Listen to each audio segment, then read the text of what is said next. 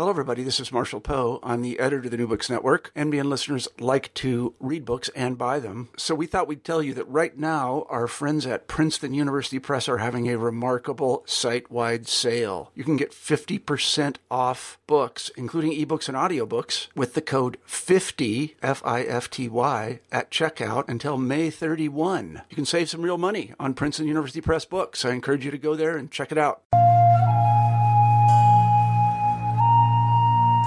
Hello, welcome to New Books in Buddhist Studies, part of the New Books Network. I'm Luke Thompson, host of the channel. Today I'll be speaking with Stephen Kemper about his recent book, Rescued from the Nation, Anagarika Dharmapala in the Buddhist World, published by the University of Chicago Press in 2015. This book is part of the University of Chicago Press's Buddhism and Modernity series, edited by Donald Lopez. In this monograph, Stephen Kemper examines the Sinhala layman Anagarika Dharmapala and argues that this figure has been misunderstood by both Sinhala nationalists who have appropriated him for their own political ends, and scholars, who have portrayed Dharmapala primarily as a social reformer and a Sinhala chauvinist. Making extensive use of the Journal of the Mahabodhi Society, effectively a forum for the expression of Dharmapala's own opinions, and the entirety of Dharmapala's meticulous diaries, which cover a 40-year period, Kemper asserts that Dharmapala was above all a religious seeker, a world renouncer who at times sought to emulate the life of the Buddha. Central to, central to Kemper's study of Dharmapala are the diametrically opposed themes of universalism and nationalism. While Dharmapala was realistic insofar as he understood that the various Buddhist sects and orders could not be united due to sectarian, ethnic, and caste and class related divisions, his Buddhist identity was in no way based on his own Sinhala identity, and his life was organized around three universalisms an Asian Buddhist universalism, the universalism of theosophy, and the universalism of the British Imperium. He spent much of his adult life living outside of Sri Lanka and at various times imagined and hoped to be reborn in India, Japan, Switzerland, and England. Dharmapala devoted much of his life to establishing Buddhist control of the Mahabodhi temple in Bodh Gaya, India, which had been the legal property of a Shaivite monastic order since the early 18th century and had since come to be thoroughly incorporated into a Hindu pilgrimage route. His interest in the temple was in part a result of his own efforts to follow in the footsteps of the Buddha, but was also his attempt to establish a geographical point of focus for Buddhists, a Buddhist Mecca, if you will, around which Buddhists could rally and come together. He looked at many sources of potential support, including the Bengali elite, Japan, the Thai royal family, and British government officials in India, but in the end failed to achieve his aim. In contrast to previous depictions of Dharmapala as a Protestant Buddhist who encouraged the laicization of Buddhism, Kemper shows that Dharmapala was, if anything, an ascetic at heart, who believed celibacy was a prerequisite for soteriological progress and participation in Buddhist work, who emphasized meditation, and whose spiritual aspirations are visible from a very early age. Kemper also shows that the influence of theosophy on Dharmapala's interpretation of Buddhism and thought more broadly did not end with his formal break with the American Colonel Olcott and the Theosophical Society in 1905, but continued to the end of his life, a fact obscured by Sinhala nationalistic portrayals of him. At some 500 pages, Rescued from the Nation includes detailed discussions of many contemporaneous figures, movements, and trends. These include Japanese institutional interest in India, Japanese nationalism, and the struggles of Japanese Buddhism in the aftermath of the Meiji Restoration, the World Parliament of Religions that took place in Chicago in 1893 and the emergence of the category of world religion, the Bengali Renaissance and associated figures such as Swami Vivekananda, Western interest in Buddhism and Indian religion, and South Asian resistance to British colonial governance. In this way, the book will be the book will be of great value to those interested in Asian religions and modernity, Buddhist and Hindu revival movements, Asian Nationalisms, and Asia during the late 19th and early 20th centuries. I hope you enjoy the interview. Hello, listeners, and welcome back to New Books in Buddhist Studies. Today I'm with Stephen Kemper, and we're going to be discussing his recent book, Rescued from the Nation, Anagarika Dharmapala and the Buddhist World, published by the University of Chicago Press in 2015. Stephen Kemper is Charles A. Dana Professor of Anthropology in the Department of Anthropology at Bates College. His previous research has focused on, among other things, the construction of Buddhist and national identity in Sri Lanka, and the advertising industry in Sri Lanka and Malaysia. Stephen Kemper, welcome to the show, and thanks so much for taking the time to speak with me today. Um, so I was wondering if you could just begin the interview by telling us a very little bit about yourself, where you're from, and how you came to anthropology and the study of Sri Lanka, Buddhism, and religion. Yeah, happy to do so. Uh, I I grew up in Indiana. Uh, I came to New England to go to college. Um, went back to the Midwest to go to graduate school at Chicago. Uh, got a job uh, in the state of Maine, and I've been here ever since. Uh, I started out in college working on uh, classics and English, uh, and uh, wasn't terribly good at it, but uh, uh, was enthusiastic about it. But I had misgivings about. Uh, uh, about matters that well, you might call epistemological. I, I didn't see it quite that way at the time. Mm. I just didn't understand the standards of judgment. Uh, so I became an anthropologist on the rebound. I I thought uh, anthropology was the the zone of fact and empiricism and uh, straightforward. I, I I know better now, and uh, uh, in in effect, I got what I wanted by by backing into it. Uh, I became an interpretive anthropologist by by the people I met and the the, the, the, course I pursued. Uh, but uh, I I didn't become an anthropologist straight away. It would be it would have been hard for me to have imagined when I started college um, my doing what I'm doing now. Hmm. And what about Sri Lanka? How did you come to sh- the study of Sri Lanka? I, I, I went to graduate school. I knew I was interested in in India. Um, I um, I I took Indian Civ with uh, McKim Marriott. Uh, saw his black and white slides of Kishan Garhi uh, on the North Indian Plain, and I thought, I'm not sure I can do that. Uh, and Sri Lanka uh, looked awfully green and, uh, and benign. And um, and then I met Mel Spiro, who uh, was a wonderful guy who had a uh, who who worked in Burma, but had had had, had uh, experience of Sri Lanka, and I uh, uh, thought I'd work with him. But he left Chicago and went. Uh, he went to uh, start the Department of Anthropology at La Jolla. So um, then I gravitated toward Nur Yalman, and I've been doing Sri Lanka ever since. Hmm. So, so how did you um, come to focus specifically on Anagarika Dharmapala? And I should mention for listeners unfamiliar with this figure that Dharmapala was a Sri Lankan layman who was a champion of Buddhism and spent much of his life in India and England, spreading the Buddhist word and also uh, attempting to establish Buddhist control of the Mahabodhi temple in Bodh Gaya in northern India. And his dates are 1864 to 1933. Uh, that too had a, a, roundabout course. I was asked to give a paper at a conference at uh, Boston University on Dharmapala, and I uh, wrote the paper, um, uh, used the usual sources. Uh, th- then I realized that there were two great resources that uh, nobody had really fully exploited. Uh, the first is the Journal of the Mahabodhi Society, which is uh, which which was Dharmapala's mouthpiece for almost the duration of his life, from the uh, from the 1890s until he dies in 1933.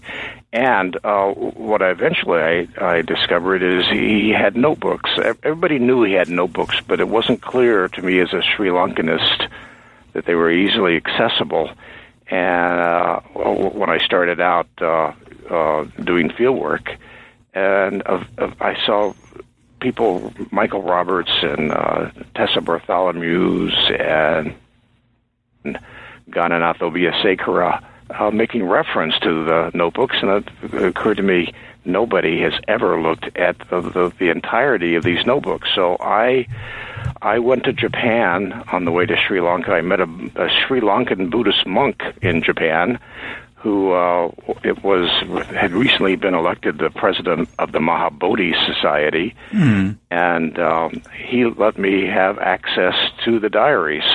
Uh, many people have had access to the diaries, as it turns out, but I sat in the Dharmapala Trust library, and I photographed those diaries, and um, I, I burned up a, a little digital camera doing so because they're they're 36 volumes, um, 400 pages per volume, typescript, wow. foolscap size pages, and uh, I, I was at a point in my career where I was willing to put the immense amount of time into uh, exploiting this resource, which uh, you know, if, if I had been um, your age and looking uh, for a job or looking for a tenure, I certainly wouldn't have had time to do it. But at my mm-hmm. age, I did have time to do it. So uh, I I got enthusiastic about uh, uh, a big time commitment to Dharmapala simply by virtue of having something that no one had ever uh, decided to exploit before, which is uh, the diaries and the and the journal. Yes, and and and you quote very extensively from the diaries I, in the book. I, I, do. It took me five years to read the diaries wow. and to index the diaries. So I I have a lifetime of material about Dharmapala, and um, that's what drives me uh, into Dharmapala. It's it's uh, having seen a part of his life that no one else had ever bothered to take a look at. Mm-hmm. Great. So. Um, so, um, in the introduction to the book, you emphasize the themes of universalism and nationalism, and these are themes that um, you know, recur throughout the book, or uh, particularly universalism, which is very central to this monograph. Um, and you situate these themes in the context of the late 19th and early 20th century, noting how these ideas were um, central to the reconceptualization of Buddhism and other religions during this period. Um, so, would you briefly sort of just we're going to get into this more later on in the interview, but would you just briefly discuss um, sort of why these themes of universalism and nationalism are important in your work, and uh, perhaps in the context of uh, previous scholarship on Dharmapala? Uh, absolutely. Dharmapala, I think, uh, in almost every account, has been understood as uh, a Buddhist reformer uh, and an ethnic chauvinist. He uh, he tied Sinhala ethnicity to the religion, and he revived both of them in the late 19th century. And uh, uh, people who who've tried to understand the guy have understood him in the context of uh, the the uh, the process by which Sri Lanka became independent, the process by which uh, uh, Sri Lankans who ha- had uh, become Christians uh, returned to their Buddhist origins, and uh, an entirely uh, Sri Lankan context. Reading the, the diaries, I realized that he spent something on the order of 80 to 90 percent of his adult life living outside of Sri Lanka. Mm. And uh, uh, the, the, diaries gave me a day by day account of what he did outside of Sri Lanka. So uh, the, the, I, I, the universalism theme was was pertinent to his historical moment. Uh, there was certainly a huge amount of that uh, uh, around in the late 19th century, whether it's um, whether it's the International Postal Union or whether it's the uh, all the things that Leela Gandhi talks about in Affective Communities. Uh, there there was an interest in uh, that that parallel paralleled and uh, countered the uh, the rise of nationalism in the late 19th century, and uh, I I thought that Dharmapala uh, was going to have a career as a universalist once he got to Calcutta, where he he left Sri Lanka um, in in 1889 on a on a trip to uh, uh, Japan. He came back. Uh, he he made a later trip uh, after the annual meetings of the Theosophical Society. Uh, I'll, I'll talk more about it in a minute. Mm-hmm. And then he made his way to Bodh Gaya, which is the the place of the Buddhist enlightenment. Um, he didn't stay in Bodh Gaya very long. He he moved to Calcutta, and uh, he set up housekeeping in Calcutta, and he received the the support of.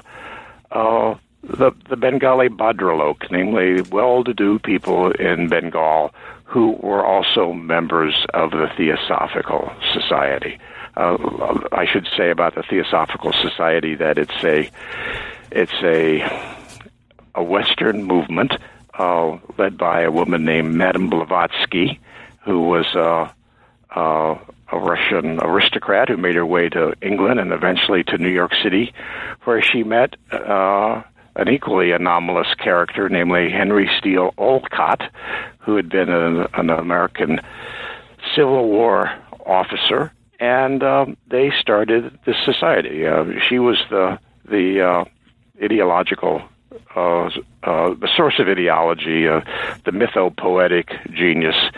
He was the organizational person, and he had real organizational skills. And he, he Blavatsky less than than Olcott. Olcott was uh, a universalist, and Dharmapala became his uh, assistant. Uh, when Olcott and Blavatsky went to Sri Lanka in 1880 uh, to help uh, rescue Buddhism, uh, Dharmapala was a young boy. He was at that point 16 years old, but he became a member of the Theosophical Society because his father and his uncle and uh, a number of people he knew were members. And uh, he served as uh, Olcott's translator. And he followed in Olcott's footsteps.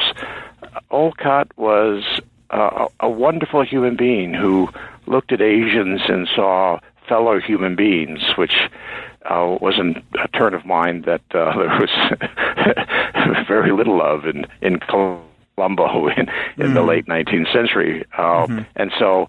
Uh, he became uh, a, a firm friend of uh, uh, a whole set of people who were interested in um, in the revival of Buddhism and and the the the, the idea of universal brotherhood comes from Olcott it was more important for Olcott than it was for Dharmapala.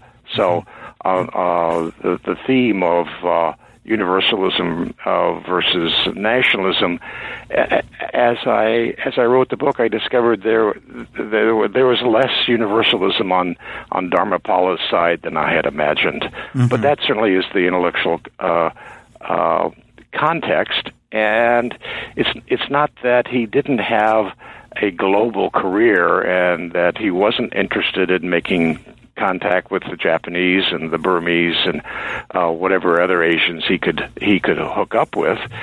Uh, but he Olcott wanted to create a Buddhism, a not only a brotherhood of, of Buddhists, but a uh, an institutional Buddhism that would provide strength for the Japanese to fight back against Christian missionary effort, uh, and likewise for the Burmese and, and for Buddhists all over Asia.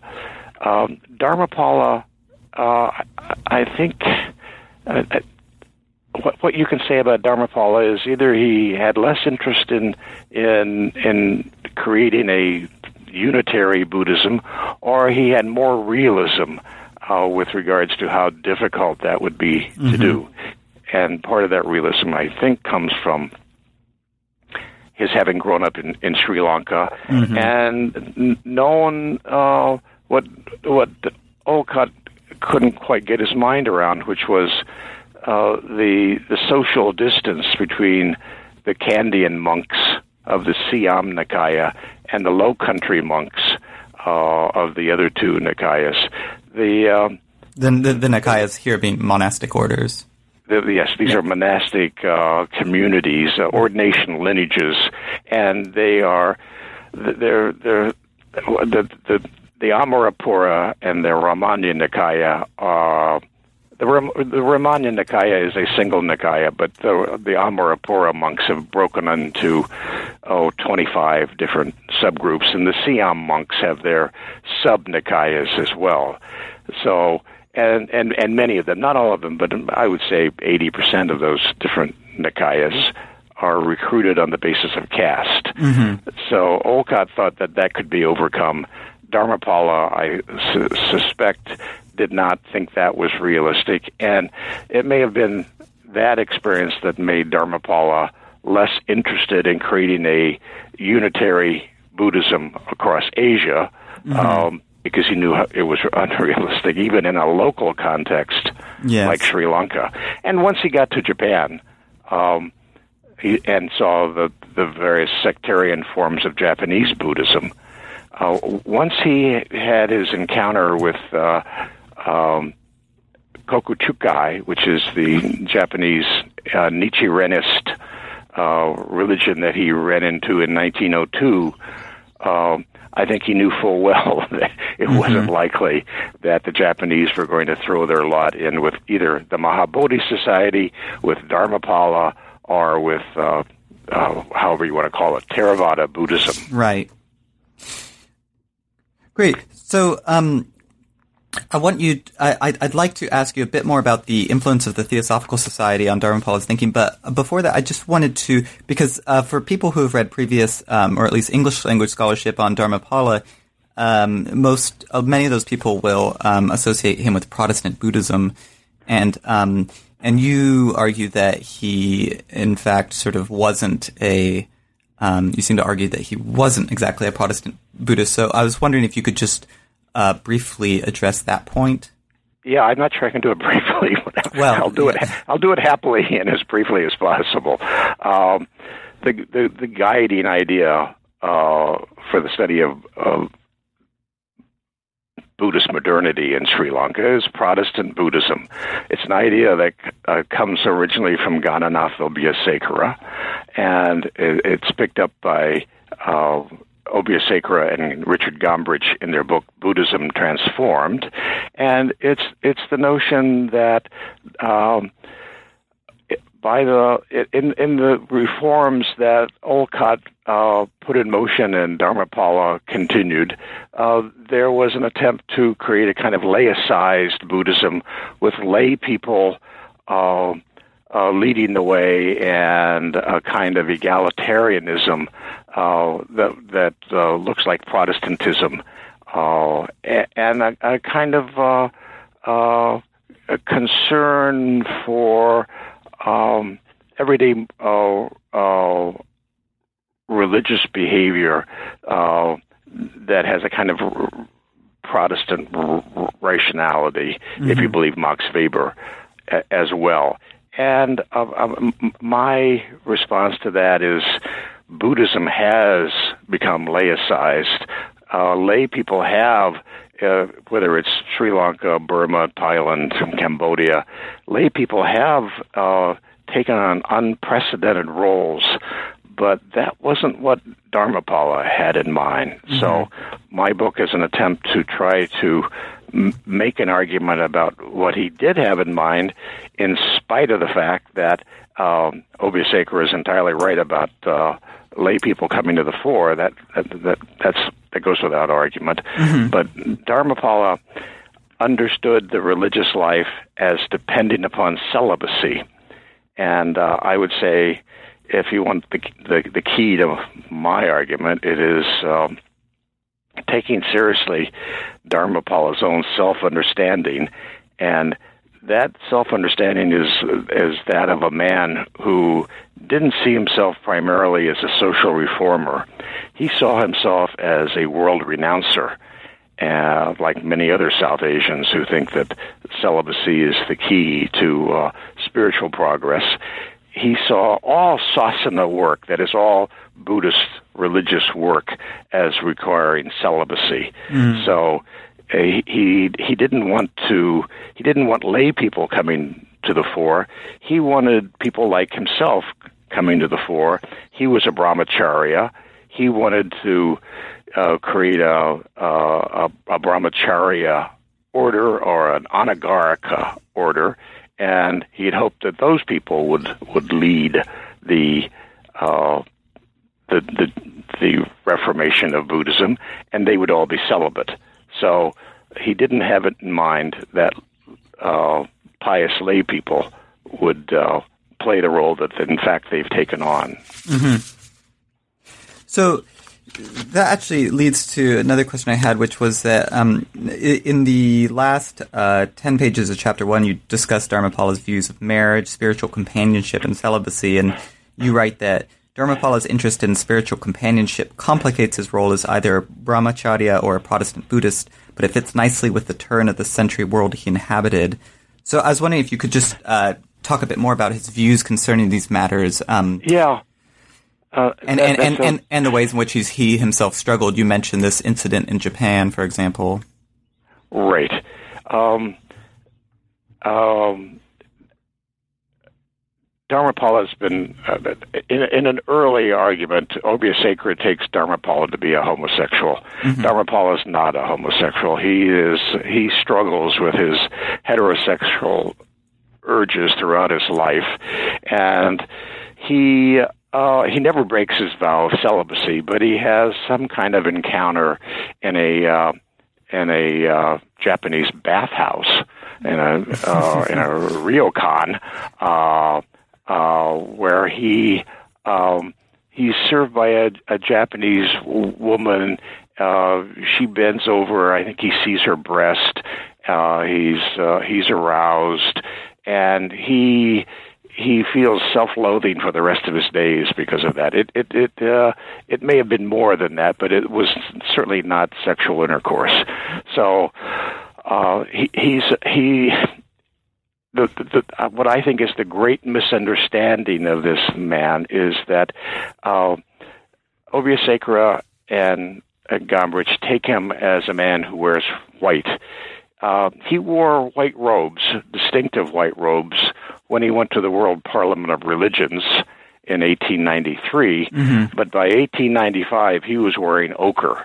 Um, he he he he took the vow of brahmacharya and he he, he saw himself following the bodhisattva path. Mm-hmm. His father put him on the bodhisattva path by taking having him uh, for uh, for a uh, full moon day um, t- take take um, uh, bodhisattva vows, mm. uh, and uh, that was his self understanding. He he he had it in mind that he would he would replicate the life of the Buddha, mm-hmm. and his going to Bodh Gaya is not simply uh, social activism trying to reclaim a place that had uh, fallen into alien hands. It was also his um, following out the, the Buddha's course. Um, Dharmapala, the Buddha says, "I will stay here at the uh, on the diamond throne until I achieve enlightenment." And Dharmapala says, when he gets to Bodh Gaya,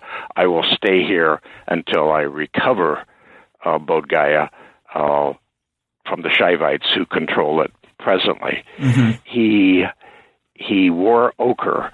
He he tied he he found lithographs of the Buddha and his robes, which are not monastic robes but tied in a distinctive way, or, were copied from the lithographs of the Buddha that uh, he he found, and he he constantly uh, uh, projects his life course, and he wants his ministry to last 45 years. Mm. Well, we know where he got that idea. Right. Uh, he's imitating the life of the Buddha. He wants to be reborn uh, on the Buddha Jayanti in 1956, so he will uh, be able to receive the warrant uh, from the, the Buddha who was thought to return on that occasion, the same way the historical Buddha got the warrant uh, from the Buddha Dipankara uh, to become the next Buddha.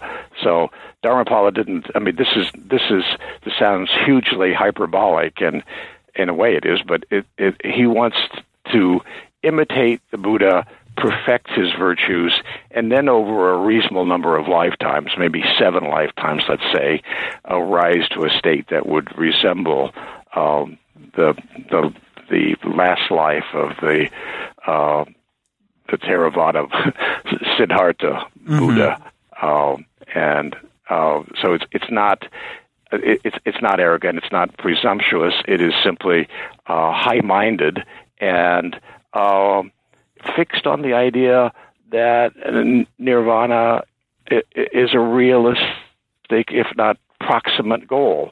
Yeah. In in the Theravada world, in Sri Lanka in particular, Buddhist monks don't think that nirvana is a possibility, and so Dharmapala didn't think it was going to happen in uh, with Zen-like speed, mm-hmm. but he thought that he could be, he, he could and he should begin the struggle for nirvana as a realistic goal. Um. Okay, so going from his sort of um, that sort of idea that he, he was imitating Buddha, uh, just going back to the Theosophical Society for a sec for a second. Um, one of the things that you argue in your book is that the influence of the Theosophical Society and Theosophical thought on Dharmapala was much more influential, was much more extensive than previous scholarship has uh, allowed. And um, previous scholarship often sort of marking 1905 as um, his sort of break with theosophy. Um, I was just wondering if you could uh, mention why previous scholarship has sort of downplayed or intentionally, unintentionally ignored this uh, influence of theosophy. Um, and also, this might be a good time to just mention where uh, Dharmapala got his understanding of Buddhism from. Ah, well, he he gets it from Western scholarships. Uh, he taught himself Pali, uh, and I think he was reasonably facile in reading Pali, but uh, he surely didn't have anything resembling a monastic education, and I uh, and so he's dependent upon uh, the, the the early Western publications, and above all, it's the Edwin Arnold poem, "The, the Light of Asia," that uh, gets him going, as it got so many other uh, uh, Asians going about the extraordinary personality of the Buddha and the, achievement of of the Buddha. He um, Dharmapala was a man who who read Light of Asia. Uh, I, he, he didn't have he he knew that Bodh Gaya was a real place. He, he, uh, and then there were there are lots of Japanese sources that say that the Japanese of the period thought that uh, Bodh Gaya was in the Pure Land mm. and not a it was a, a, a mythological place and not a real place. But uh, Dharmapala is emboldened. He is invigorated by his trip to Bodh Gaya because even though even though it's fallen into uh, this extraordinary condition where it's held by a a, a group of uh, uh, Das Nami uh, world renouncers who are uh, Shaivites. Uh, it's the very place where the Buddha had his enlightenment, and uh, uh, Dharmapala is uh, invigorated by that by that idea and um, it sets off to try to recover the place because it makes no sense to him that uh, it should be held by people who are not themselves Buddhist. Mm-hmm, mm-hmm. So, um, now in, in, in chapter two, you focus on um, on Dharmapala's relationship with and experiences in Japan. He made four trips to Japan in 1889, 1893, 1902, and 1913. But uh, besides those trips, he also had um, a relationship with Japan um, through uh, through some monks at Bodh Gaya, through um, his interactions with uh, Japanese at the World Parliament of Religions in 1893 in Chicago. So, um, could you just discuss his um, his views of Japan, for sort of his view that it could uh, serve as as a model for while it had developed quite rapidly economically as a Buddhist nation that had, as he saw it, preserved its Asian civilization. Right. Um, this is complicated. Uh, he, he had a very high opinion of Japan, and, and well, he might have, but uh, he, he saw in Japan what he wanted to see in Japan, mm. and uh, given the Meiji Reformation and the the way the Japanese went crazy for w- Western values, uh, Western dress, Western cuisine, the whole the whole uh, schmear of uh, Western practices. Um, he had to he had to overlook that, and he had to he had to overlook the fact that uh, uh, Japanese monks uh, married. He had, uh, and since he understands the spiritual life as requiring celibacy, that would was a problem. Mm-hmm. And uh, he he was uh, thoroughly uncomfortable with the amount of alcohol that Japanese lay people and Japanese monks drank on ritual occasions. So. Um, uh, he, what he saw in Japan uh, in spite of all of that, was an Asian society uh, that had held on to its distinctive identity. And I, I'm sure uh, visiting Japan in the late 19th century uh, and onwards, uh, it, it, it, didn't feel like a British colony. It, it, uh, mm. it was distinctive. And, you know, the, the revival of Buddhism, which happens in late Meiji, um, that would have invigorated him. And, uh, he he he he he was the son of a well-to-do family in Colombo, a, a, Buddhist family, despite the fact that he was sent to Christian schools to be educated, and his father was in the furniture business. So he he when he got to Japan, he he was he was eager in pursuing a number of commercial possibilities, and his brothers came to Japan to. Uh, pursue those possibilities, his father's firm started to import rickshaws. All of the rickshaws that were on the street of, streets of Colombo uh, well, when I first got to Sri Lanka, um, those were rickshaws imported from Japan, wow. uh, and uh, there were, I think, two major purveyors. But uh, one of the agency houses that sold Japanese rickshaws was was uh, Don Carolis and Sons, which was Dharmapala's father's firm, and his brother went into the match business, uh, uh, importing matches from Japan. So, uh, if he's he's a religious re- reformer, he's a sannyasin, but he's not averse to uh, taking on commercial activities because he knows he has to support his uh, his own life, and he sees doing business in Japan uh, as a way that he, he he himself never does that, but he he imagines doing doing that, and he he he sees Japan as this remarkable uh, economic engine that uh, uh, was growing more and more prosperous, more and more industrialized, and uh, he saw it as a alternative to the hegemony of the British Raj and the colonial control of the Sri Lankan economy.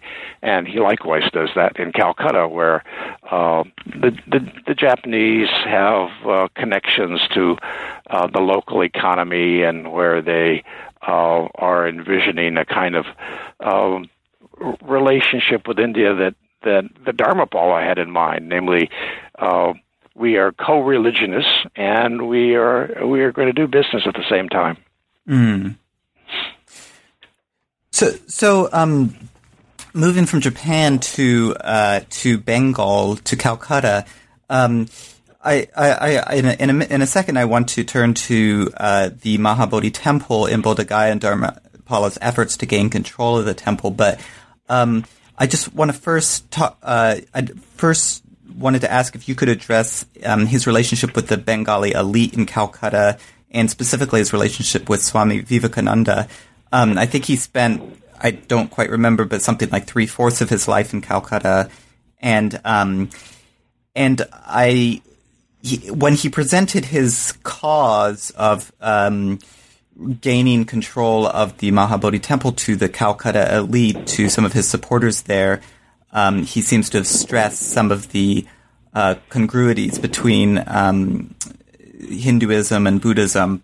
Um, and so I was wondering if you could just uh, address his relationship with this elite and sort of his presentation of Buddhism in this context. Uh, surely. Uh, he he enters a world in, in Calcutta um, of, of theosophists, of well-to-do Bengalis who have an interest in Olcott's and Blavatsky's uh, Theosophical Society. So he has a, a, a, ready network of people. They're all Hindus. They're they're not Muslims.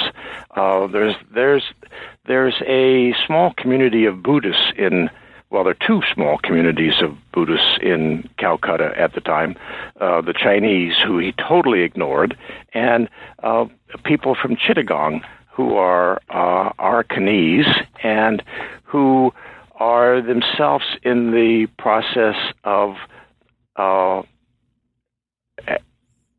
establishing a monkhood and building a temple. Uh, and Dharmapala has uh, uh, sporadic connections with the leader of of those uh, uh, Arakanese Buddhists, but he he casts his lot with the Bhadralok, mm-hmm. uh, and, and these are people who are Hindus. So his problem is to um, try to per- portray Buddhism in a way that uh, uh, makes sense to people who are uh, uh, otherwise committed, and um, it, it, in some ways it's it's not as much of an intellectual task as it could have been. The the the Buddha the Buddha was an Indian. The Buddha, no doubt, went uh, if he if he had a descriptor for his religious identity. Uh, it, uh, this is atavistic, but or anachronistic rather. Um, he would have called himself a Hindu and, and not a mm-hmm. Buddhist. Yeah. Uh, but um, that term not being available at right. the time of the Buddha, um, uh, he, he he he he thought he had discovered a a variant on the ongoing nature of uh, Dharma mm-hmm. that uh, uh, uh, was the truth, but wh- whether the, the, the, very idea is, is, is anachronistic, whether it was a new religion, um, that, that, that's a historical uh, um, misunderstanding. Mm-hmm. So he, he can present the, the, the, the Buddha as uh, a true son of India, as someone who uh, is uh, uh, borrowing or uh, depending upon uh, ideas that are characteristic of Hinduism, and um, that, that's that's plausible enough. But then there's the the fact that uh, Hinduism historically had reabsorbed the Buddha uh, as a uh, incarnation of Vishnu.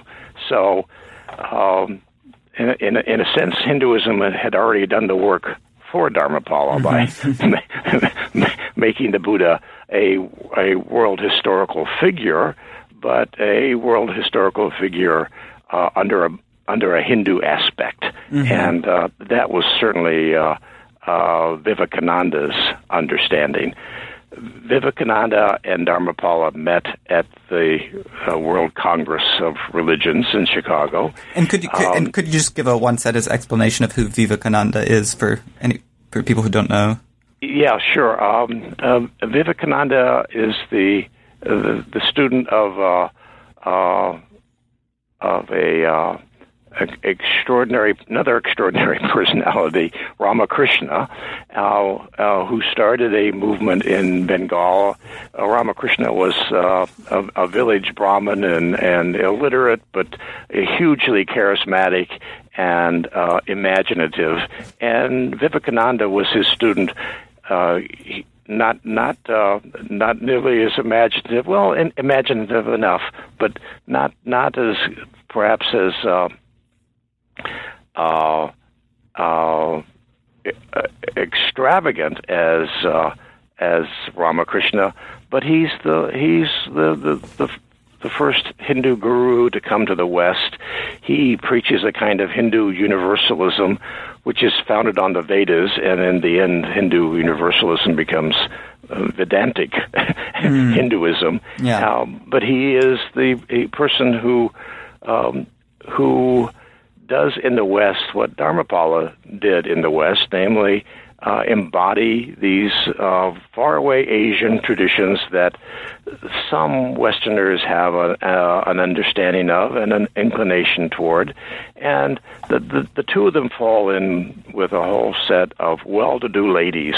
Uh, uh, in New England, in Chicago, in Los Angeles, and they um, they become the supporters of these two guys. Uh, Vivekananda's Vivekananda, uh, I think, spends five years after the the World Congress of Religions uh, in the in the United States, and he propagates his uh, his distinctive view of Hinduism. Dharmapala returns home very quickly, and Vivekananda uh, I would say of uh, uh, uh, the, the, the, contemporaneous accounts of the two men uh, give the edge to Vivekananda as being the the more persuasive.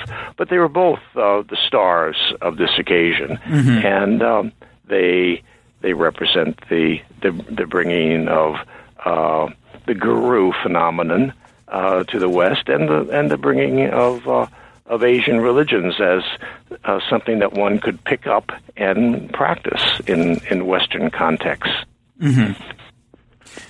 So, so, so, so um, m- moving back to the uh, Mahabodhi temple in Bodh Gaya in Bihar, in the state of Bihar in India, Um, you note that this was seems to, and correct me if I'm wrong, but this was came to be the central focus of Dharmapala's life.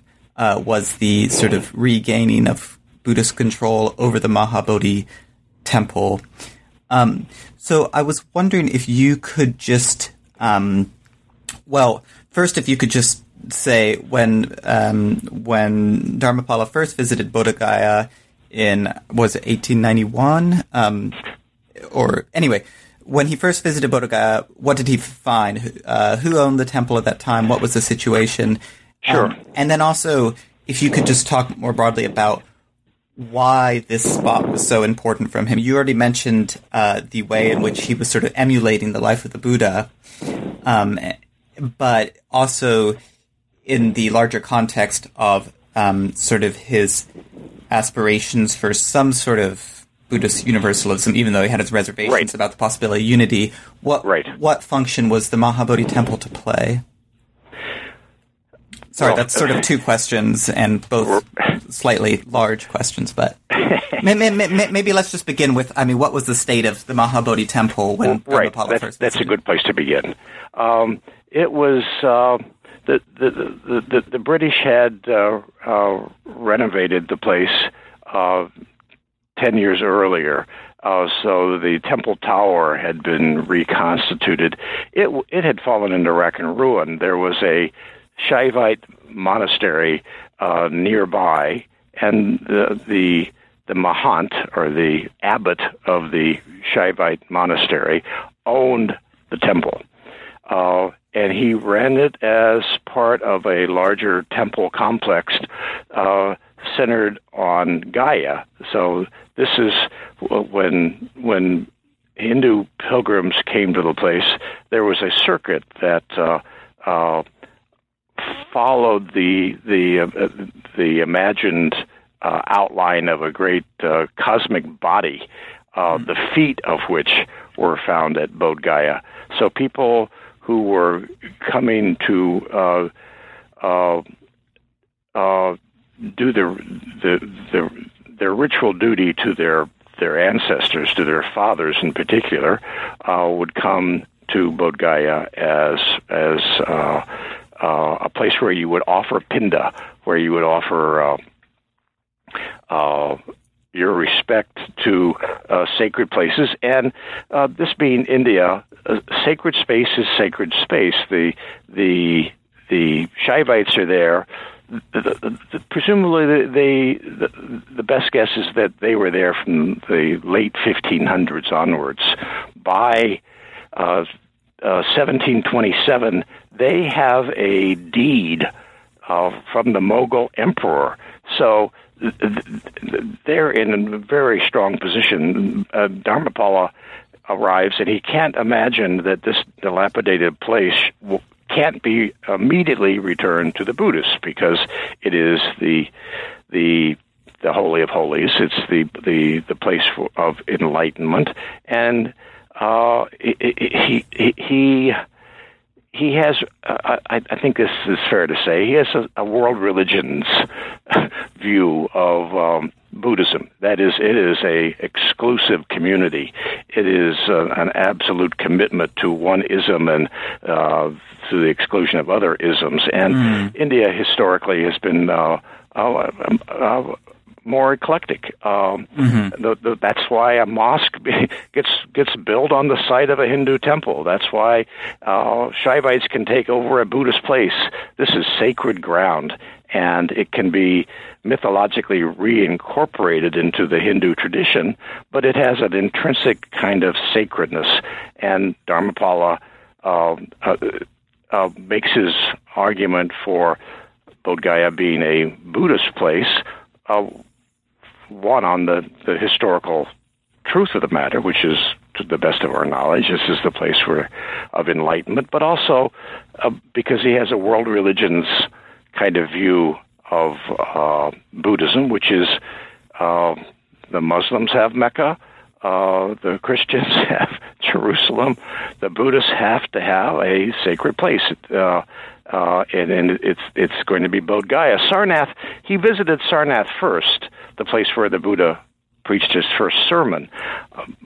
But um, and he ended up living at Sarnath and building a temple at Sarnath, and it became a much more effective place for him to uh, do business. But uh, his heart was with Bodh Gaya.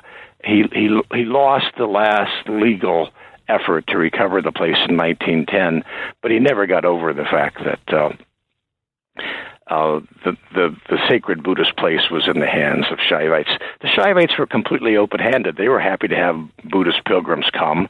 There there was a huge majority of Hindu pilgrims who came, mm-hmm. but uh, uh, Tibetans came. Uh, uh, Sri Lankans would come occasionally. Uh, people from Burma would come. The the last uh, the Mindon Min, the, the, the Burmese emperor, uh, had uh, made a huge investment trying to refurbish uh, Bodh Gaya. So the Burmese were in, invested in the place, and they uh, pilgrims would have come from Burma to Bodh Gaya, but the, the, the numbers were a hundred to one as to who the pilgrims were. Mm-hmm. But the, the the Shaivites had no interest in excluding the Buddhists. Uh, the, but when Dharmapala got there, he had a real interest in excluding the Shaivites because of his particular understanding of, of religiosity and, and pilgrimage. Mm-hmm. So, um, and, and, and, and, and, and so at the end of Dharmapala's life, uh, what was the, what was the, um, situation with regards to the Mahabodhi temple in terms of ownership? Oh, by the, by the middle 1920s, Dharmapala was in a very frail physical condition by then. But by the 1920s, the Indian National Congress uh, made more and more concessions to uh, the Buddhists, and they did so, uh, I, I think, in a, uh, uh, a, a, fully generous spirit. Gandhi said, uh, as soon as India is independent, uh, we'll be we'll we be be able to sort this out. And what he meant by sort it out is we'll we'll give the the the Mahabodhi temple back to the Buddhists. Mm-hmm. But uh, in the 1920s, the the compromise was there would be a there would be a, a, a committee uh, of uh, Hindus and Buddhists who would look after the place. They would be equally represented, and um, a government uh, official would have the deciding vote, and uh, that would always give the Hindus the advantage. So mm-hmm. the Buddhists were not interested in, in being subordinated, and they they the, the Dharmapala in particular wanted Bodh Gaya to be a, a, Buddhist place, which is what it's become now. Yeah. Uh, by way of land reform in India, the Mahant has had his his his extravagant landholdings taken from him. He, a world renouncer, was one of the richest men in India, and certainly one of the richest men in in Bihar. He had sixty thousand acres of land under cultivation, and peasant farmers who uh, sharecropped for him. Mm-hmm. So he was a very wealthy man, and he could hire the best attorneys to defend his his rights. And above all, he he had a deed, and the British were people who respected the rule of law. So even though their sympathies were uh, strongly in favor of Buddhism, that is, they they were they they they understood Bodh Gaya as a Buddhist place, but uh, uh, you can you can find official after official whose whose personal sympathies lie with Buddhism and not Hinduism. Yeah. It, it is it is a Protestant Catholic kind of uh, uh, invidious distinction. Mm-hmm. Uh, the Hindus have uh, have idols, but uh, the Buddhists have images. they don't believe they don't believe in darshan. They don't believe yeah. in uh, the possibility that you can have a, a, a, a real life relationship with with an idol. Um, it's simply commemorative, and so uh, there is a kind of Protestant Buddhism. It's it's the Buddhism that the British uh, uh, saw uh, which had certain Protestant qualities that they found very attractive. Mm. Yeah, it's interesting. When I was reading it, I was curious, so I looked at the English language Wikipedia article on the Mahabodhi temple to see what it would, if it said anything about the Shaivite temple, and it, I think it said absolutely nothing. I was a little shocked. Right. But um, Right. I, I mean, I'd be interested to read the you know Hindi and uh, you know Bengali sort of Wikipedia pages on it and see you know if it's different. But anyway, um, so we're getting a little close to the end. I wanted to uh, say something. I wanted you to say something about the British Empire before we finish, though.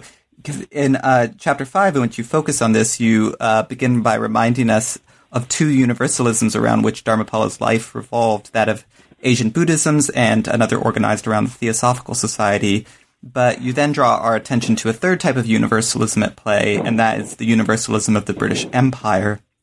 So, as, could you just discuss, please, how this universalism operated in Dharmapala's life, how it allowed him to move between uh, different countries with relative ease, and the roles, the role of the concepts of class and civilization in Dharmapala's experience of the British Imperium? Uh, I also wondered if you could mention here about the fact that he tended to divide people in terms of. Um, you seem to suggest that he sometimes divided people less in terms of ethnicities, um, ra- rather than uh, dividing, for example, Sin- Sinhalese from English, for example. Um, he would divide people according to you know whether they were sort of civilized or not, or whether Right. of a Right. particular class or not. Yeah, I'll, I'll do the best I can. I, I never really fully responded to your question about why Dharmapala gets understood as a uh, a nationalist and nothing but. Uh, and maybe one way I can approach the universalism question is by going back to that and Sure. then trying to try to handle 12, 12 things at once. Um, Dharmapala, uh, it seems to me, is a is a man who is first and foremost a world renouncer. He uh, one of the things you learn from reading the diaries is he had a disabled leg, and he thought uh, he he- intended to become a Buddhist monk, but he had a disability, and and that he thought would uh, prohibit his uh, being robed and eventually becoming a full fledged monk. So.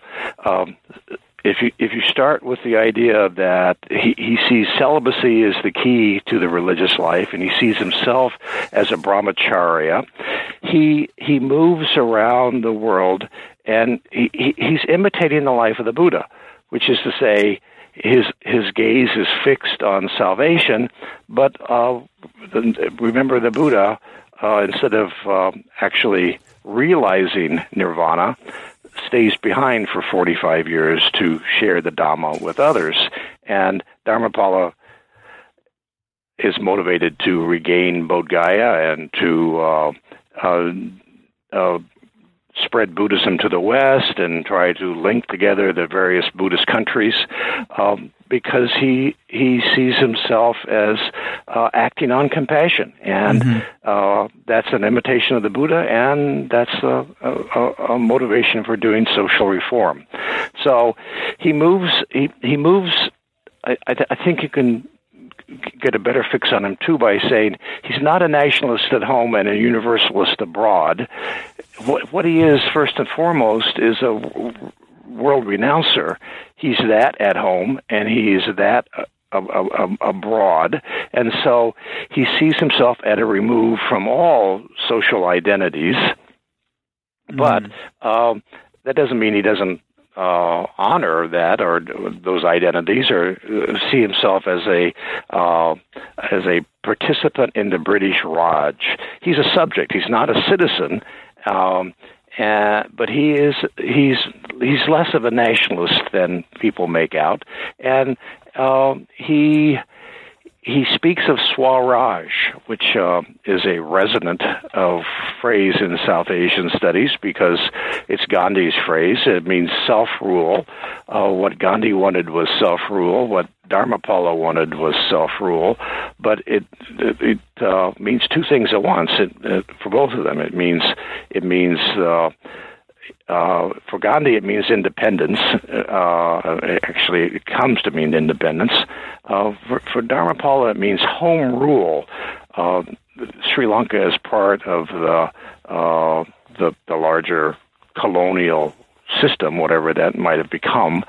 But he he understands Swaraj the same way Gandhi understands Swaraj, which is to say, the, the, the self discipline, uh, self control.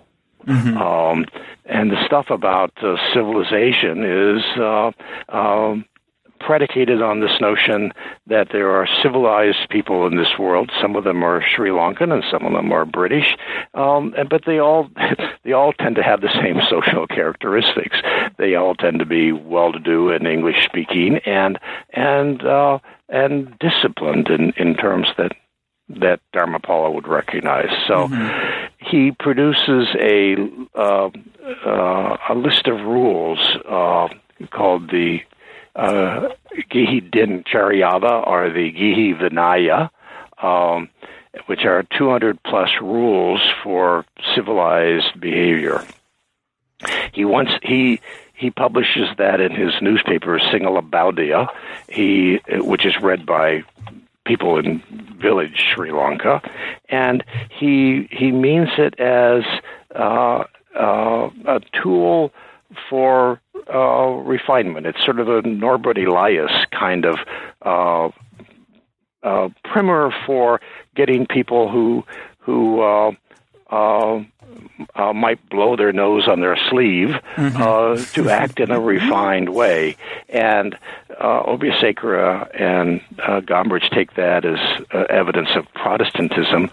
I take that as evidence of his wanting villagers to be uh, more self-disciplined and more civilized, and the rules are are are the way that uh, he can make it perfectly clear mm-hmm. what villagers ought to be doing. Yeah.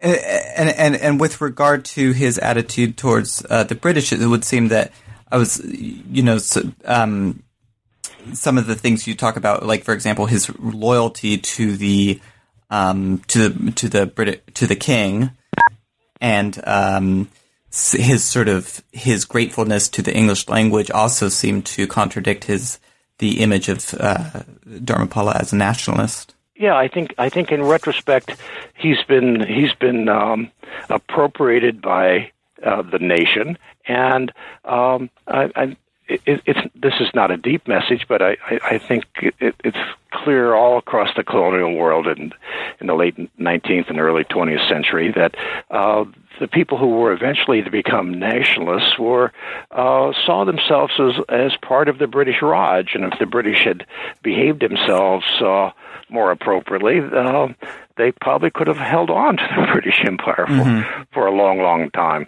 But uh, whether it's uh, uh, Jallianwala Bagh and the, the massacre of, of Hindus, or whether it's the the kinds of uh, uh, nastiness that Gandhi suffered. Um, uh, those people were alienated from the British, and they they gave up the hope for any kind of uh, uh, good feeling uh, between the British and. Um, uh, and people in South Asia, and and I would say for Dharmapala, uh, less so. He he he wasn't he wasn't a rabid nationalist. He wasn't uh, he wasn't uh, uh, he wanted Sri Lankans. He wanted Sinhalas, that is the Buddhist majority in Sri Lanka, to be proud of who they were. He wanted people to wear national dress. He he helped invent national dress. Uh, he wanted uh, he he he wanted uh, uh, villagers to be civilized, uh, but he he he he he was he he was with villagers. He was worried about them having fallen into lethargy uh, mm. and corruption by way of alcohol. With uh, the Colombo elite, he was uh, he was put off by their being deracinated, and so he wanted. Um, urban dwelling Sinhalas to become um, more Sinhala uh, mm-hmm. and more Buddhist, and he wanted villagers to become um, more active and more civilized. Mm. Great. So um, that brings us close to the end. I do want to mention for listeners that this book is full of a lot of information, and you also I mean, it's over it's what about 440 uh, pages, and then in addition to that, it, it has there are two appendices. Uh, one um, on Dharmapala's diaries, and the other that gives a, chronolog- a chronology of Dharmapala's life. Um, and for people interested in sort of the late 19th, early 20th century, for uh, uh, in uh, Buddhist modernism and such, there are a lot of discussions. Um, th- there are a lot of places where you go uh, into great detail concerning the sort of historical context, um, quite separate from Dharmapala, of course, related, but even for uh, readers who aren't necessarily interested in Dharmapala per se, there's a lot to um, there's a lot of uh, very valuable work here. And I should also mention anyone interested in the history of Bodh Gaya. Um, there's a lot of um, this will be a very um, valuable read. So, as a last question, I just wanted to um, ask if there's anything particular that you're working on now. Um, I know this book was just published, so um, perhaps it's taken a rest for the time being. But no, I'm moving on. I'm I, I I'm interested in, in modern Buddhism, and I have uh, uh, been working at the British Library for the last three or four years, trying to uh, uh, better understand uh, how it is uh, that uh, uh, two things happen uh, that I think are constitutive of, of, of modern Buddhism. One is how is it that Westerners come to become Buddhists? That uh, that's linked up with Dharmapala in a number of ways.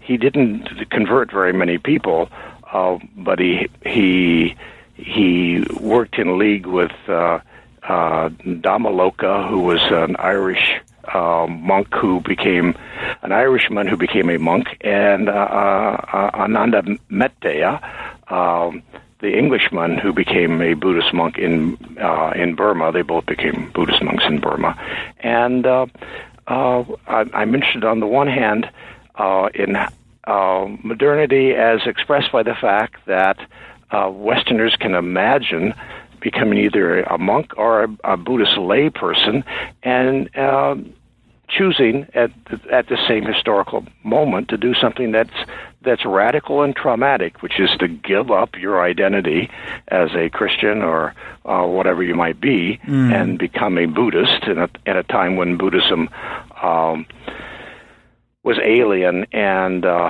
hard to imagine, I think, for mm. most Americans. And I'm interested on the other side of it, which is how is it that that Buddhist lay people uh, in Sri Lanka, as a, as opposed to the traditional understanding of themselves as dayakas, that is, as of uh, people who lead the religious life by supporting monks.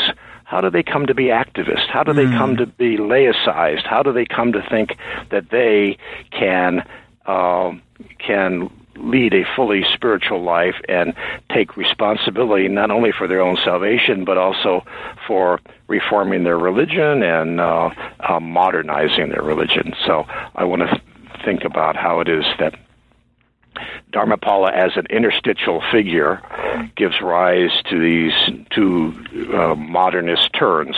Mm. On the one hand, Westerners becoming monks, and on the other hand, uh, uh, Sri Lankan Dayakas becoming uh, Buddhist lay people who think that they uh, they're an important part of the religion.